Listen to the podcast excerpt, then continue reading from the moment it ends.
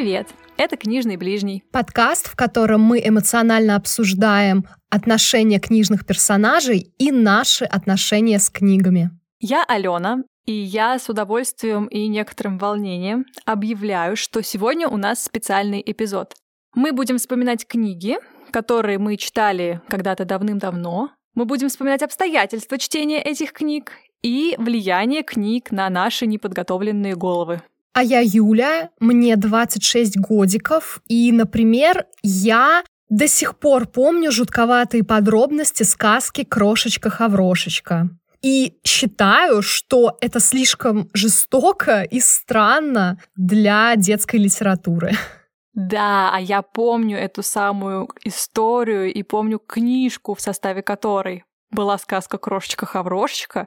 Особенно мне запомнились довольно натуралистические иллюстрации костей и черепов. О боже. И как ни странно, несмотря на весь только что озвученный мрак, мы будем обсуждать сегодня книги для детей или детскую литературу, которая не всегда детская, но нами она была впервые воспринята именно в нежном возрасте. Да, это будет о книгах, которые мы прочитали в дошкольном и школьном возрасте. А вот насколько они соответствовали этому возрасту, мы, я думаю, в том числе сегодня обсудим.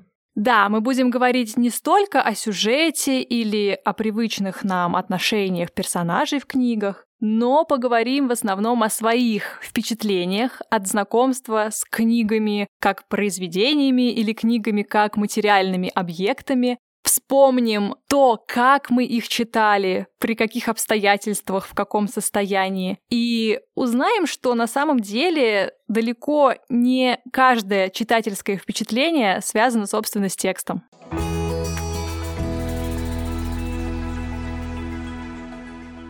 Идеей этого эпизода мы обязаны книге Эдуарда Успенского «Меховой интернат». Причем в конкретном издании — издание «Детская литература» 1996 что ли года, точно я сейчас не вспомню, но фоточку мы скинем в наш книжный ближний чат в Телеграме, можно будет посмотреть и поумиляться классным иллюстрациям. Так вот, начну немножечко издалека. Эту книгу я прочитала одной из первых в своей жизни, взяла ее в э, сельской библиотеке, и эта книга произвела на меня колоссальное впечатление, настолько колоссальное, что я поступила в ПЕД, чтобы стать учительницей, как девочка Люси, которая учила там в этой книжке зверей. Но вообще-то я хотела рассказать сейчас о том, что спустя почти 20 лет я что-то вдруг вспомнила, что это была классная книжка, и я бы хотела ее иметь в своей домашней библиотеке.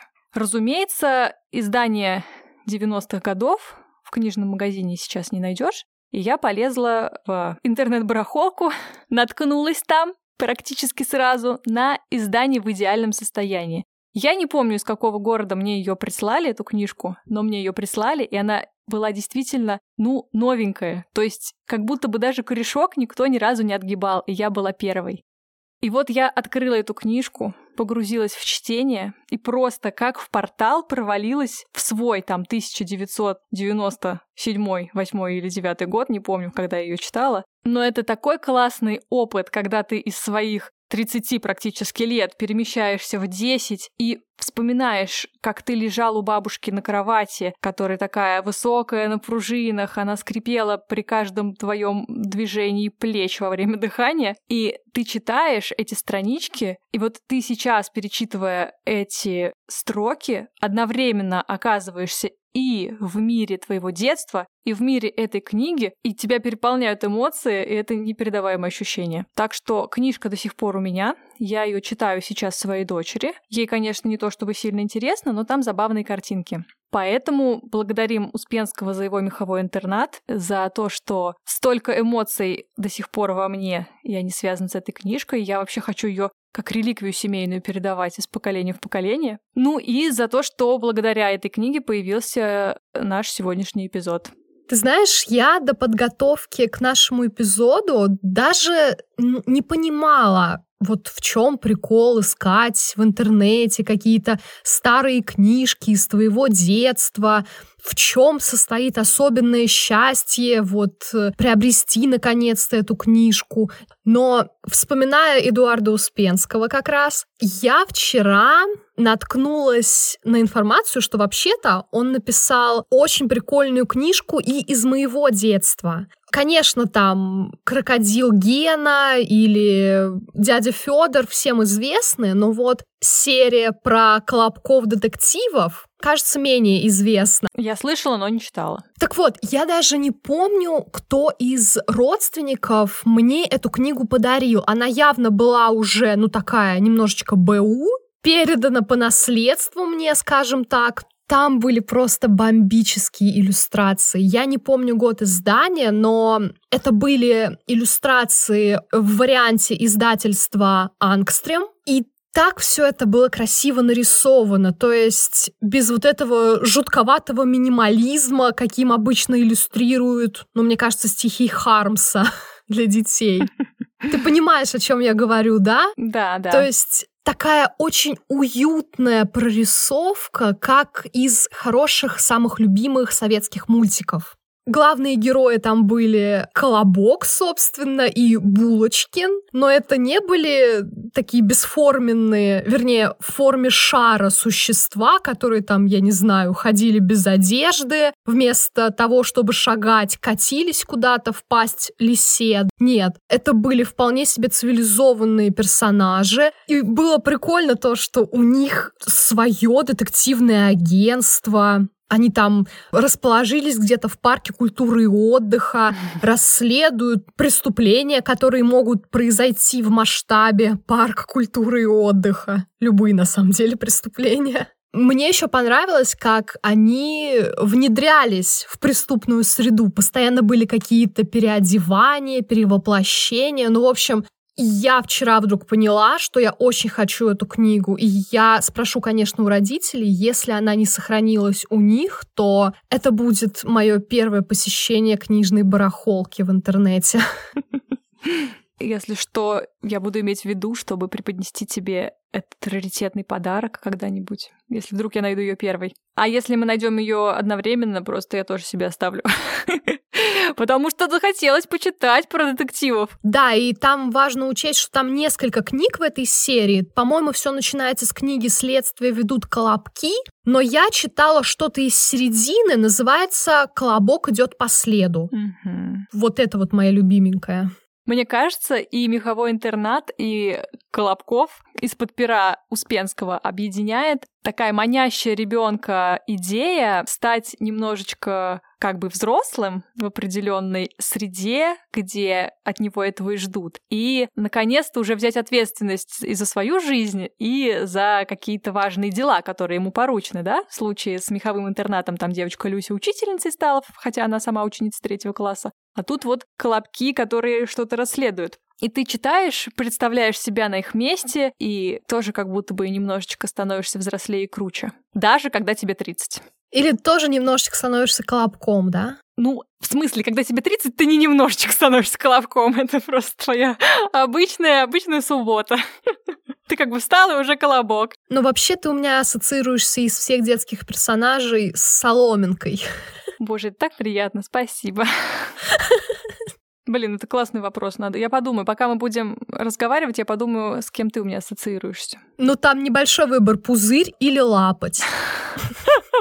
Ну, Илью, ну что, мы ограничимся только одной сказкой, что ли? Не, давай, расширим границы. Да, я перейду к продолжению всей этой меховой темы, потому что у меня тоже про животных, про лесных. Книжка, о которой я хотела рассказать, о моем таком раннем читательском воспоминании, это сборник рассказов, я бы так сказала, э, Владимира Бондаренко под названием «Три веселых зайца». И я эту книгу перечитала перед записью и поняла, что это было очень понятное произведение для детей 90-х, которые выросли на вещах типа «Брат», «Брат 2», «Брат 3», «Узник Аскабана». Было такое?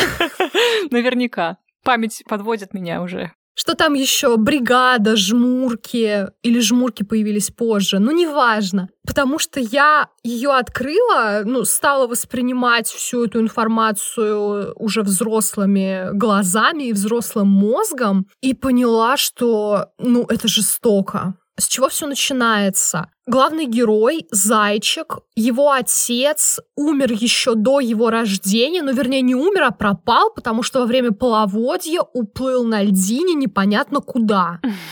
Вот. Но мать не вот, чтобы сильно грустит, а через пару месяцев после рождения мама этого зайчика говорит, ну все, ты взрослый, я пойду, возможно, ты меня больше никогда не увидишь. Вот фраза «ты меня, возможно, больше никогда не увидишь», ну, я не знаю, я была травмирована. Я просто сейчас травмируюсь конкретно в этот момент. Я слушала эту сказку и читала, да, в, ну, где-то в возрасте, мне кажется, от 4 до 6 лет. Ну, слушай, отличный выбор. Да, но что происходит дальше? Дальше происходит еще большая жесть, потому что первым делом, как только зайчик оказывается, ну так вот, остается на произвол судьбы, он идет дразнить медведя, который вот-вот проснется от спячки зимней. Ну а чё, а кто его в три месяца научил, что нельзя с медведем связываться? Конечно, вот он и пошел. Медведь оттаскивает его за уши, за то, что его рано разбудил. Ну, дерется с ним в процессе, царапает зайчику бок, и с тех пор из-за этих ран этого зайца в лесу все зовут рваный бок. Так. Но на этом круг насилия не заканчивается, потому что дальше зайчик ходит такой, кипит от внутренней ненависти и встречает первого же попавшегося зайца, которого зовут Пушок, и хочет надрать ему зад. Он просто начинает с ним без всякой причины драться. Пушок оказался выше и взрослее, и круче в боевых искусствах. Поэтому у рваного бока ничего не получается, но они все равно начинают дружить. Ну, отличная основа для дружбы. Да, как я поняла, общий посыл таков. Он сильный, он крутой, с ним лучше дружить, а не вступать в какие-то драки. Там на самом деле много таких спорных ситуаций. Вот, например, мне еще запомнилось, знаешь, эстетика и понятие 90-х. Они однажды с Пушком помогали еноту, у которого была очень красивая кувшинка, но сильный страшный медведь позарился на этот цветок и отнял его.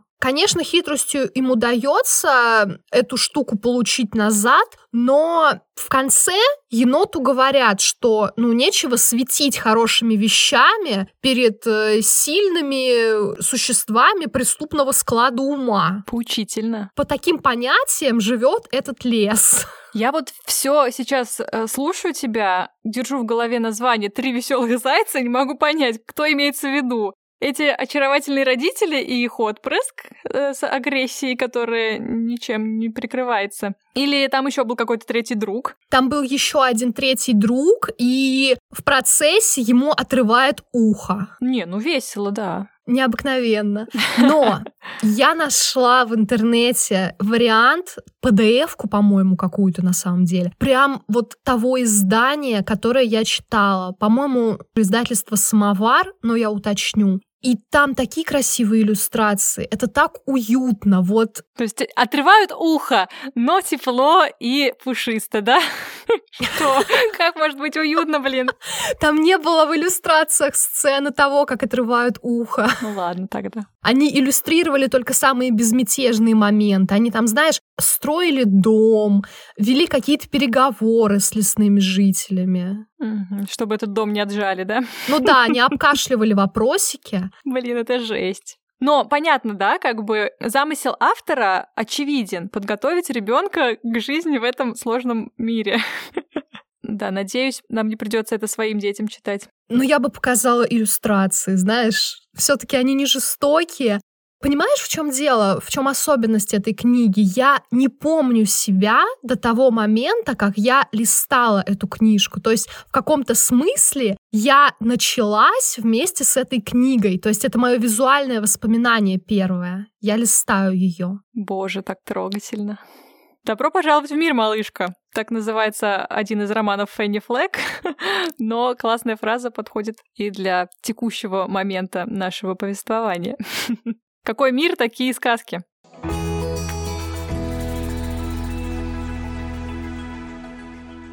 Ну, от жестокой реальности предлагаю перенестись в совершенно непостижимый сказочный мир. И я хочу рассказать о том, как я познакомилась с Гарри Поттером. И начну с того, как сильно я сопротивлялась знакомству с Гарри Поттером. В шестом, кажется, классе у меня была одноклассница, которая приехала в нашу сельскую школу из города, и она мне все рассказывала про вот этого мальчика-волшебника, который жил, значит, со своими ужасными родственниками. И мне запомнилась деталь, не знаю, то ли это я там себе как-то сама перефразировала, перепридумала, то ли она так мне это пересказывала, но, как мы знаем, Гарри Поттеру на день рождения дарили старые вещи Дадли или старые носки дяди Вернона, а мне запомнилось, что ему дарили грязные носки дяди Вернона. И поэтому я вообще не могла представить, что я буду это читать. Что за вообще такое? Какие грязные носки? Вы чего, ребят? И, в общем, я долго-долго сопротивлялась. Но прошел, наверное, год. И я думаю, ну, надо все таки как бы врага знать в лицо, познакомиться уже наконец. И я тоже в библиотеке. Тогда я много ходила в библиотеке, потому что у меня не было денег, чтобы ездить в книжные магазины. И были ли книжные магазины в нашем детстве? Ты знаешь, не было. Вот, да, скорее всего, и не было. Так вот, я взяла в библиотеке первую часть, и, разумеется, все пропало. С тех пор я читала все книжки, смотрела фильмы по сто тысяч раз, и навсегда Гарри Поттер в моем сердце. Например, моя любимая часть — это третья, Гарри Поттер и узник Аскабана, и она настолько моя любимая часть, что когда у меня появился компьютер, а это было, ну, довольно поздно, наверное, не знаю, классе, может, в восьмом, я распечатала себе на листах А4 эту третью часть и перечитывала ее вот так вот с листа. Хотя, конечно же, она тоже была в библиотеке. Но, типа, в библиотеке я ее прочитала уже раз 15. Надо чего-то новенькое испробовать, вот. Ты сумасшедшая. Но самое мое яркое воспоминание связано с тем, как э, финальная часть «Гарри Поттер и дары смерти» я считаю, спасла мне жизнь, потому что в одиннадцатом классе я аккурат после Дня Победы, потому что на концерте я что-то там пела с больным горлом, и, в общем, я свалилась с ужасной ангиной. У меня болело горло так, что мне не хотелось вообще ничего. Я лежала и не понимала, когда все это кончится. Мне было очень-очень плохо. И чтобы как-то отвлечься, я читала эту финальную часть с телефона. О! Представляешь, какие у нас тогда были телефоны? Помнишь, у меня была Nokia раскладушка. Там был крохотуличный экран, я даже не знаю, наверное, со спичечный коробок примерно. И там вот эти вот бисерные буквы, и я вот с экрана читала «Дары смерти», и так за пару дней, кажется, болезни я их и прочитала, потому что иначе я не могла переносить эту боль, которая ничем не унималась. Так что вот, Гарри Поттер, моя Nokia спасли меня от э, ужасных ощущений от ангины. Спасибо им, конечно, за это. Но это волшебство. Не иначе как. Хотела еще спросить, насколько единиц упало твое зрение после этого experience а? Ты знаешь, по-моему, по-моему, оно как упало в шестом классе, оно больше не падало тогда. Я продержалась. Это еще один случай волшебства. Да, чудо. У меня с Гарри Поттером такие, знаешь, фрагментарные отношения, потому что, правильно я поняла, ты брала Гарри Поттера в сельской библиотеке? Да, в сельской, в школьной тоже он был. Вот при мне в школьной библиотеке была только одна единственная вторая часть. То есть я прочитала «Тайную комнату», мне было очень интересно, и да, я понимала, что это на уровень или на 10 уровней выше, чем большая часть детской литературы, которую мы читали. Потом я как-то ну, охладела, что ли. В фоне Гарри Поттер присутствовал всегда, потому что уже на тот момент начали выходить фильмы. Вышло, мне кажется, уже пять или шесть фильмов, когда внезапно просто абсолютно в мои руки попала книга «Последняя. Дары смерти». И это была, Ален, печатная книга, чтобы ты понимала. Она была новой, она была абсолютно ну, красиво издана. Откуда? Где ты ее взяла? Это было издательство Росман? Моя тетя, можно сказать, работала в детском доме, в библиотеке детского дома. Там была вот действительно прикольная библиотека. Там не было вот этого, знаешь, Собрание сочинений Ленина, первая полка. Вторая полка — собрание сочинений Сталина. Третья полка — русские народные сказки. И все. И Гарри Поттер одна часть. Там были реально прикольные книги, и скорее уже в старшем школьном возрасте, благодаря этой библиотеке, из-за того, что она мне временами приносила оттуда книжки, естественно, я потом возвращала, ни один ребенок, оставшийся без попечения родителей, не пострадал. И благодаря этой библиотеке я узнала про хроники Нарнии, прочитала, кажется, их все. О, да. Мефодий Буслаев, помнишь такую серию книг? Да. Вот, первую часть в бумажном прекрасном варианте я прочитала. Там были еще книги, но, естественно, главным сокровищем было то, что однажды мне вдруг попадают в руки, знаешь, дары смерти. Это, конечно, особое читательское впечатление. В тот момент я гостила у бабушки. Там у меня как бы всегда была тень. Это мой двоюродный брат, который очень хотел, чтобы ему уделяли внимание, чтобы с ним играли, чтобы с ним общались. Он был помладше на пять лет, но в это время меня интересовал только Гарри. То есть ты прочитала последнюю часть, не читая первую и с третьей по шестую? Да, получается, я читала только тайную комнату, но с первой, может быть, по четвертую или по пятую я уже смотрела в виде фильмов. То есть это было не сильно давно. Uh-huh, uh-huh. Так что Гарри Поттер в моей жизни, да, тоже присутствовал.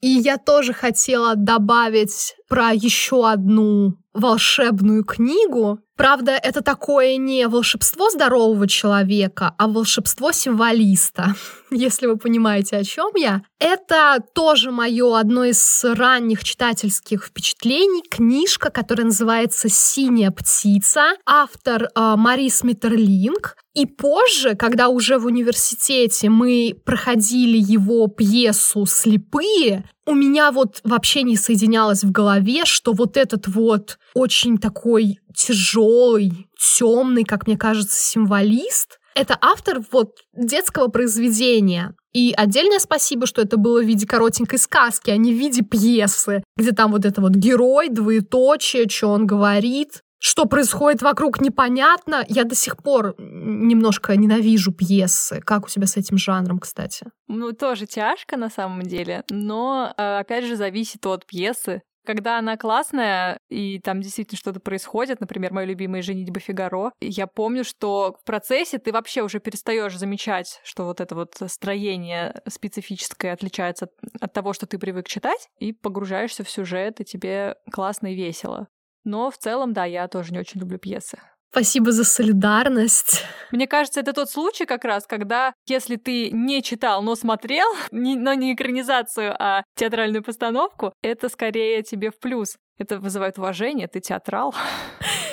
Но я перечитала эту книгу перед подкастом и поняла, что, ну, мне кажется, современным детям, да, может быть, и детям, которые были моими сверстниками, да, может быть, и мне самой, это было не очень интересно. Я запомнила, опять же, иллюстрации. Они были очень симпатичными. Это было издательство «Самовар. Школьная библиотека». Мне кажется, все помнят эти белые книжки с яркой полоской вверху.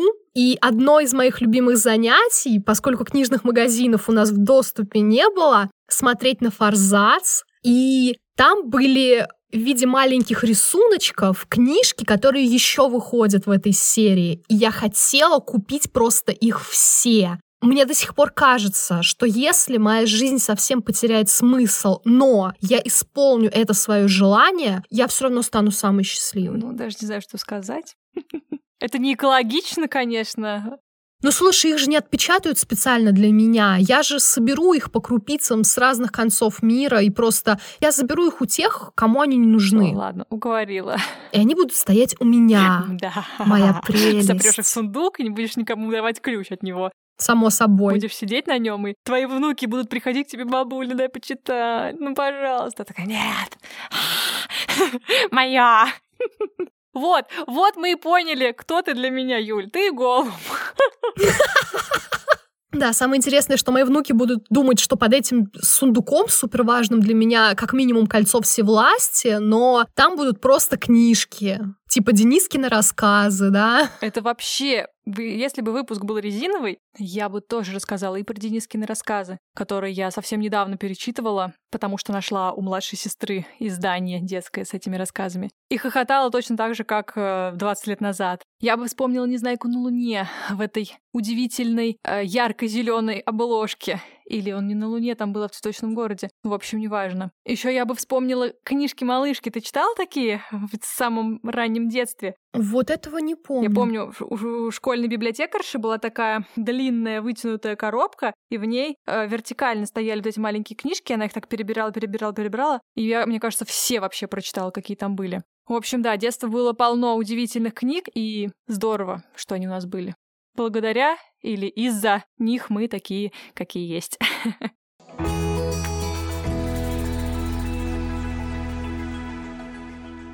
предлагаю переместиться немножечко в викторианскую эпоху. Это я к тому, что хочу вспомнить как бы не детскую книгу из своего детства, потому что Джен Эйр Шарлотты Бронте явно не детская книга, хотя я ее читала, наверное, лет за десяти примерно каждый год. Сейчас объясню, почему. Не то, чтобы она мне супер нравилась, что я ее прям вот так перечитывала, но это любимая книга моей мамы, и мама ее периодически перечитывала и продолжает, по-моему, перечитывать до сих пор. Я помню это издание в такой светло-кремовой обложке, тканевой, по-моему. Там была классная бумага, довольно плотная, и на эту бумагу я капала помидорный сок, потому что я любила читать за едой. И летом, когда начинался сезон, собственно, помидоров, я больше всего обожала пойти к себе на балкон, так как у нас э, с братом не было отдельных комнат, но очень хотелось личного пространства. Летом я переезжала на балкон, у меня там стояла кровать, моя книжная полка, что-то еще. В общем, я лежала на кровати, ела помидоры с солью и читала книжки.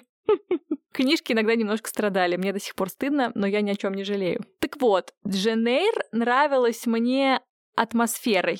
То есть мне не, не особенно нравился сюжет, я хорошо его помню до сих пор, но, как и сейчас, наверное, и тогда у меня больше вопросов, чем ответов, какое-то раздражение, в общем, не знаю почему, зачем я страдала и все это читала, но суть в том, что эта атмосфера, которая немножко напоминает Гарри Поттера, мрак такая, тоска, и это меня привлекало. Мой любимый эпизод — это когда мы узнаем, наконец, о жене мистера Рочестера, знакомимся с ней. Вот она шикарная женщина. И, наверное, за свое детство я прочитала эту книжку раз семь. С тех пор стараюсь обходить ее стороной. Ну, не то чтобы специально, просто, просто больше не перечитываю. Последний раз, наверное, был в универе, когда мы проходили, собственно, сестер Бронте. То есть для тебя это именно Джен Эйр? Да, Джен Эйр. В одно слово, да?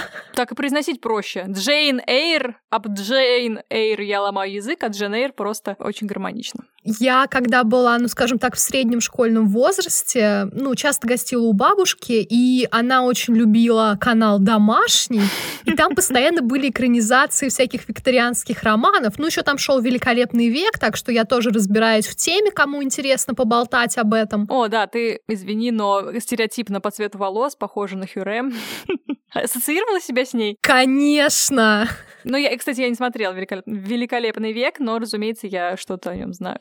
Так, ну слушай, про сериалы, которые мы смотрели с нашими бабушками, надо делать отдельный спецвыпуск или отдельный подкаст вообще.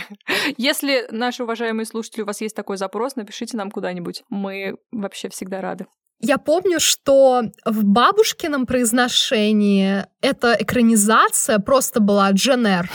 То есть там буквы «и» краткая в принципе не было, не существовало. Может, бабушке было неудобно ее произносить. Ну, естественно, потому что мы любили чавкать салатами с майонезом в районе полуночи, когда смотрели все эти экранизации. Блин, это так уютно звучит, обалдеть. Тоже захотелось салат с майонезом.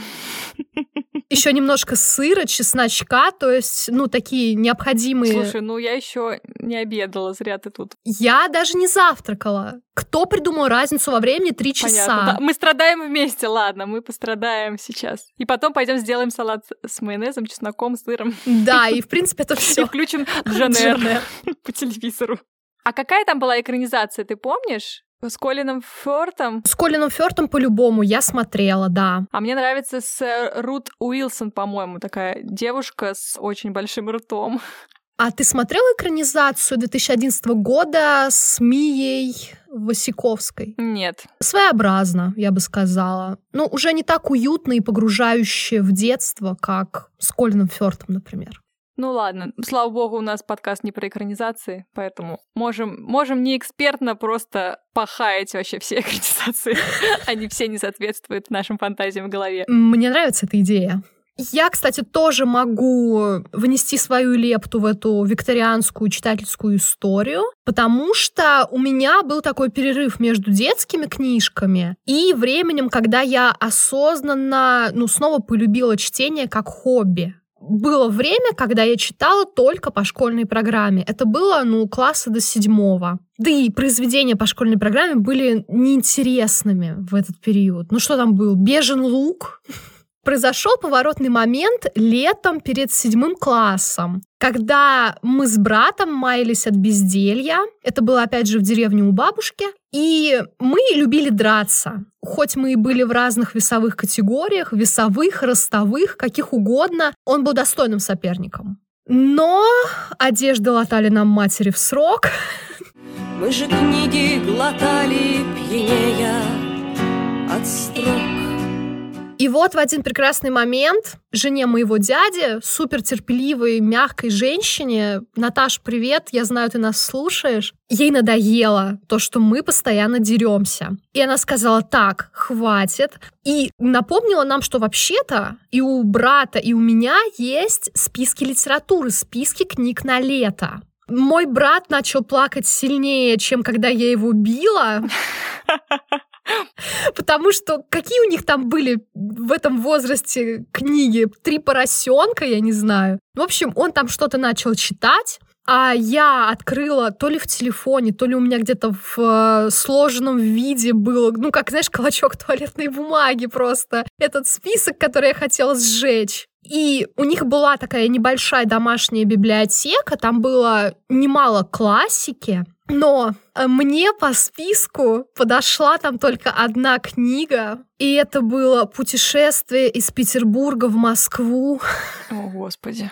Радищев, ой, ну кто знает, тот поймет. Это супер скучная книга. Мне кажется, она в топе самых скучных книг в школьной и в университетской программе. Да простят нас фанаты Радищева. Да, да. В общем, это книга, где барин едет из Петербурга, угадайте куда, в Москву. И по пути он видит, как крестьянам тяжело. Но при этом сам он ничего не делает. Сам он продолжает оставаться барином. И хоть это и произведение считают бунтом без э, бунта в прямом смысле слова, но мне в 13 лет это было абсолютно неважно. Но что важное я для себя открыла? Я читала уже какую-то там страницу этого родищего несчастного, вернее, несчастной была я, и понимала, что по сравнению с деревенским бездельем чтение — это вообще тема. То есть это было неинтересно, но не невыносимо, понимаешь?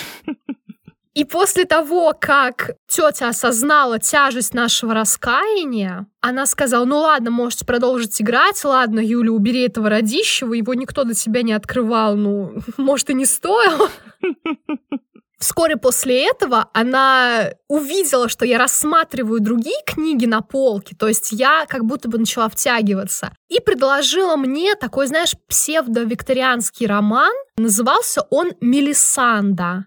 Я бы не сказала, что это такая супер распространенная книга, которая была у всех советских и постсоветских людей в домашней библиотеке. Я впервые услышала от тебя. И роман Мелисанда, это, кстати, имя, имя главной героини, написала Виктория Холт. Это вообще-то псевдоним, но я забыла настоящее имя и настоящую фамилию. Мы там пропишем где-нибудь внизу в описании. Я вчера попыталась найти хоть какую-то информацию об этом романе, об этой писательнице. Ее не существует, да? Не нашла. Интернет не знает такого. Я, знаешь, уже почти отчаявшись, подумала, что ее не существует. Но она существовала. О ней известно, конечно, очень мало, но она прожила без малого сто лет, и она написала при этом, ну, мне кажется, примерно сотню произведений, романов таких готических, историко-авантюрных. То есть все это немалый объем, если ну, представлять примерно, сколько страниц занимает произведение такого жанра. Мое почтение продуктивности этой женщины. Да, аплодисменты. Там очень много таких мотивов, которые повторяются во многих викторианских романах. То есть девочка-сирота, но очень добродетельная. Она воспитывается в монастыре, оказывается, в монастырь ее отправил в младенческом возрасте ее отец, потому что она была незаконно рожденной, но в возрасте, кажется, 13 лет он ее забирает, но не говорит, что он ее отец, а делает ее просто компаньонкой для своей уже законно рожденной дочери. Но именно ради него она ломает свою жизнь, она совершает убийство, и ее сажают в тюрьму. И она радуется, что она спасла репутацию своему отцу, этому замечательному персонажу, и что там есть на воле два мужчины, которые ждут, когда же она согласится стать их женой. Гениально. Гениально, да. То есть вопросики есть почти к каждому абзацу, мне кажется, хотя я специально к подкасту не перечитывала. Но что я запомнила? Мои читательские впечатления я поняла, что книга может быть очень драматичной и интересной. Потому что три веселых зайца перестали нравиться, а градус драматизма в Беженом луге или в Дубровском, ну, не такой высокий, давайте будем честны. Так я для себя открыла чтение как дополнительное чтение, как хобби. Ну и стала радоваться, что я не живу в викторианскую эпоху, конечно. Стала ценить мелочи. Даже немного захотелось почитать, э, знаешь, так сказать, прикоснуться к столь судьбообразующей книге. И тоже порадоваться, что я не живу в викторианскую эпоху.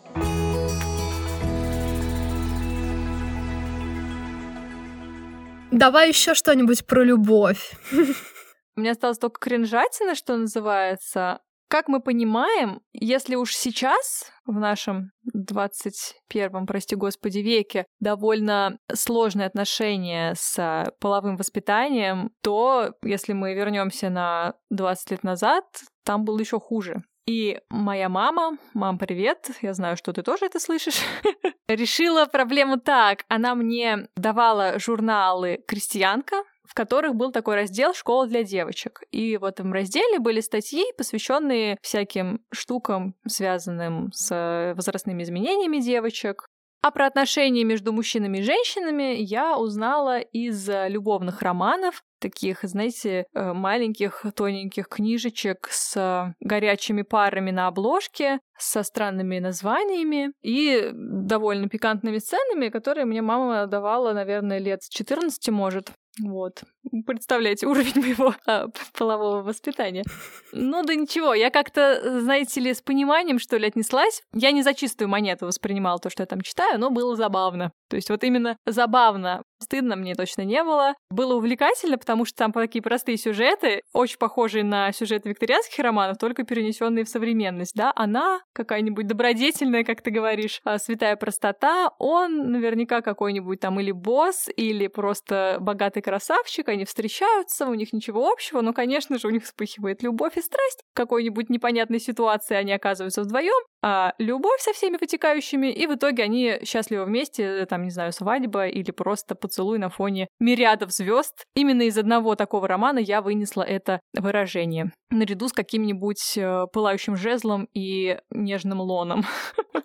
Простите, если кого-то ранили мои слова сейчас. Меня немного ранили, видимо. Вот. Да, прости, прости, пожалуйста. Расскажешь это своему психотерапевту. Разумеется, я вообще не помню каких-то особенностей персонажей этих романов, потому что они все примерно одинаковые. То есть они не созданы для того, чтобы их запоминать. Это не персонажи, это прям схемы. У них у каждого конкретная функция, и все. Все женщины и все мужчины плюс-минус одинаково и выглядят, и действуют. Но в качестве такого убивателя времени эти романы заходят хорошо, даже в 14 лет. Я не помню, чтобы я читала именно любовные романы, но, знаешь, были такие мутные фэнтези дешевые, в которых, когда автор запутывался в созданной самим же им иерархии и генеалогии всех упырей и русалок, он начинал вот так вот заигрывать с читателем. Но тоже это выглядело как-то неорганично, странно и вряд ли повлияло как-то на мои представления о взаимоотношениях полов. Но «Мириады звезд» красиво, да? Красиво, да. Но когда ты это читаешь в пятой книжке подряд, уже немножко напрягаешься.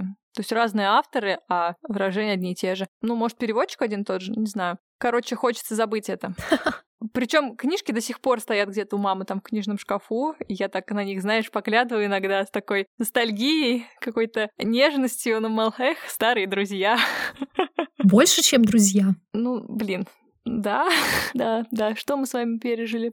Но есть еще на этой же полке у мамы книжка которая повидала, я даже не знаю что, но судя по ее состоянию, это было нечто ужасное. То есть очень-очень-очень старая книга с невероятно потрепанным корешком, там просто уже даже не желтые, а коричневые страницы, разваливающийся форзац, по-моему, тысячу раз переклеенный. Я не знаю, почему она вообще у нас существует, откуда она взялась. Ну, в общем, эта книга с каким-то романом «Пора Ивана Третьего». По-моему, Иван Третий и называется. Я знаю, что эту книгу когда-то читал мой папа, и я, в общем, лет в 10, наверное, решила, что я вот это, блин, у меня, мне это так свойственно, типа я хочу интересоваться историей. Я не интересуюсь ей, но я хочу ей интересоваться, и поэтому я сейчас возьму легкое чтение, сразу вспоминается Гермиона, которая вот этот фолиант огромный на стол кладет в библиотеке.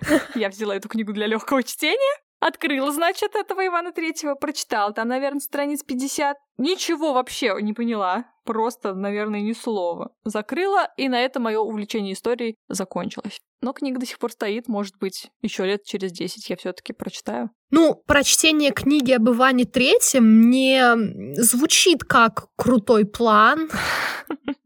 как веселое времяпрепровождение. Ну, ты знаешь, мне казалось, что в 10 лет уже пора заканчивать с веселыми книжками и переходить к чему-то серьезному в конце-то концов. Я уже взрослая женщина, мне 10 лет, я прочитала любовный роман. Повидала некоторое интересное. Повидала некоторые мириады звезд, да? Да, да, да, да. Теперь пора уже в конце концов и истории заинтересоваться. Корни, не забывай свои корни, помни. Но не пошло. И я вернулась к детской литературе и прочитала «Маленького водяного» от Фреда Пройслера. Обожаю его. Я тоже его обожаю, и у меня было какое-то классное издание. Я не нашла уже такого в этих самых интернетах, но там были удивительные какие-то иллюстрации, и забавно, что я настолько прониклась этой историей, что мне захотелось самой написать какую-нибудь историю. И я делала прям, знаешь, книжку из альбомных листков, как положено. У меня там был, значит, этот самый переплет. Я рисовала иллюстрации, писала какую-то историю. Она не то чтобы была, типа, я просто заменила одного персонажа на другого. Нет, там что-то отличалось даже. И это была история про маленького эльфа. Mm-hmm. Ну, вообще другой, другая вообще ситуация. Вообще, его звали Шелли. Я не знаю, откуда я взяла это имя. Ну, там тоже та же самая суть, короче, тоже этот эльф со своим папой какие-то приключения переживал. Я ее не закончила, но уже спустя несколько лет, когда я познакомилась с миром Гарри Поттера и с миром фанфиков по Гарри Поттеру, я поняла, что тогда про маленького водяного я тоже писала фанфик, просто не знала об этом было забавно, как в голове рождаются какие-то новые сюжеты, новые приключения, да, на фоне того, что ты знаешь. И, блин, это же, по сути, такой классический писательский опыт. То есть у тебя есть что-то, что ты пережил, и у тебя из этого вырастает что-то другое. Я тебя абсолютно понимаю. Возможно, благодаря Пройслеру я пишу сейчас какие-то тексты. Знаю. В любом случае, маленький водяной шикарный. У меня на самом деле есть похожий опыт. Я вдохновилась книжкой Александра Волкова «Семь подземных королей», и меня почему-то очень впечатлила концепция жизни в пещерах. Ну, а какого маленького ребенка не впечатляет концепция жизни в пещере, в каком-нибудь э, подземном домике или в снежном домике? Это же мечта. Да что там маленького ребенка? Я сейчас записываю подкаст Вигваме. Но это были не такие пещеры, как вот у первобытных людей, где там на небольшое количество человек какая-то такая аскетичная пещерка. Нет. Там просто подземный мир, и внутри город или целое государство, и там люди или не люди как-то функционируют. И я написала тоже в свое время маленький фанфик. Это были тоже соединенные между собой только тетрадные листы, но тоже с иллюстрациями. Ну, то есть я не заморачивалась. Тетрадные листы, иллюстрации не раскрашенные и нарисованные ручкой той же, которой я писала. Никаких черновиков, нет. Просто полет фантазии здесь сейчас. И это так круто, да? Вот сейчас я так писать тексты не могу. Вот. В этом, наверное, какая-то свобода детского творчества, когда тебе не нужны черновики, эскизы, какие-то там а, предварительные размышления. Ты просто берешь и пишешь историю. You know, привет, Лапенко, да? Мы пишем историю, ребята. Нам, нам не надо думать много. Вот сейчас этот персонаж будет делать так, как я чувствую сейчас. Это не вяжется с основной концепцией? Да пофиг вообще. Ребята, мой папа все равно будет в восторге от моей книги. То есть ты показывала ее кому-то, да? Да нет, нет, про маленького этого эльфа точно никому не показывала. Вот. Но какие-то книжки я до этого делала. Ну, разумеется, чего нашим родителям, грубо говоря, пальчик покажи, и они будут восхищаться. Потому что это ж мы и сделали. А я почему-то думала, что мои родители не оценят и прятала всегда. Хотя там не было ничего предосудительного, все было очень по-детски. Но я эти книжки прятала, то есть там была, видимо, серия книг, насколько я могу помнить. Франшиза. Да. И потом дарила эти книги, ну, отдавала эти книги подруге. Она всегда так восторгалась. Видишь, как здорово говорила, что это вообще чуть ли не лучшее, что она когда-либо читала. И вот, да, признание, эту сладость я ощутила в возрасте где-то 9 лет. Здорово. Каждому бы из нас таких друзей, которые найдут нужные слова для любого твоего начинания. Вот у, у меня есть Юля. Я стараюсь быть таким другом, да, Ален. Да, да, у тебя прекрасно получается.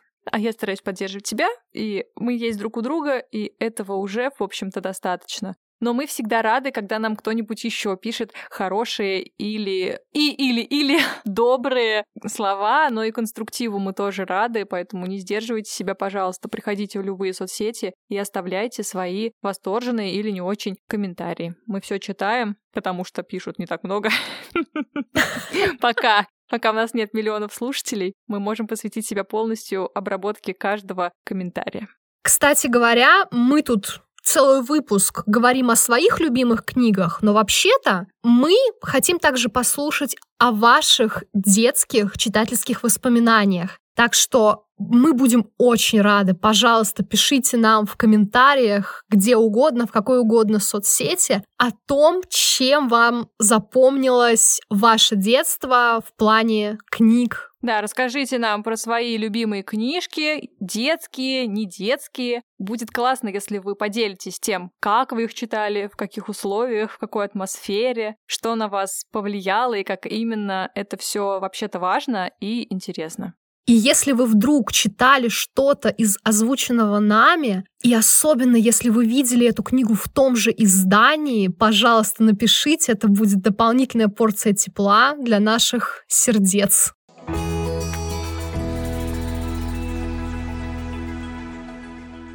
Спасибо, что дослушали этот выпуск до конца. Если он вам понравился, пожалуйста, ставьте сердечки, звездочки, пальчики вверх в тех приложениях, в которых вы нас слушаете. Это, во-первых, очень приятно и нас мотивирует на записи следующих эпизодов. А во-вторых, это важно для того, чтобы наш подкаст продвигался во всех подкаст-платформах, чтобы о нем узнавали другие люди и присоединялись к нашему книжному ближнему сообществу. А еще мы всегда рады поболтать с единомышленниками об эпизодах, о книгах, да вообще обо всем на свете. Поэтому можно и нужно оставлять комментарии в соцсетях, чтобы все это обсудить. Ну а еще у нас в Телеграме есть книжный ближний чат, где делать это еще удобнее. Все ссылки в описании эпизода. И вот из этого описания эпизода вы можете взять какую-нибудь ссылочку, желательно на наш подкаст, но и на чат тоже можно, и запостить эту ссылочку у себя в сторис или в публикации в той соцсети, которая вам больше всего нравится. Вы можете сделать скриншот, Можете просто поставить какую-нибудь красивую картинку или, например, сфотографировать книжку, которую вы читаете по нашей рекомендации, и все это запостить, отправить э, во Вселенную, чтобы новые люди увидели, заинтересовались и подключились, и читали новые книжки вместе с нами. А с вами были ваши книжные ближние, Алена и Юля. Услышимся через две недели. Пока.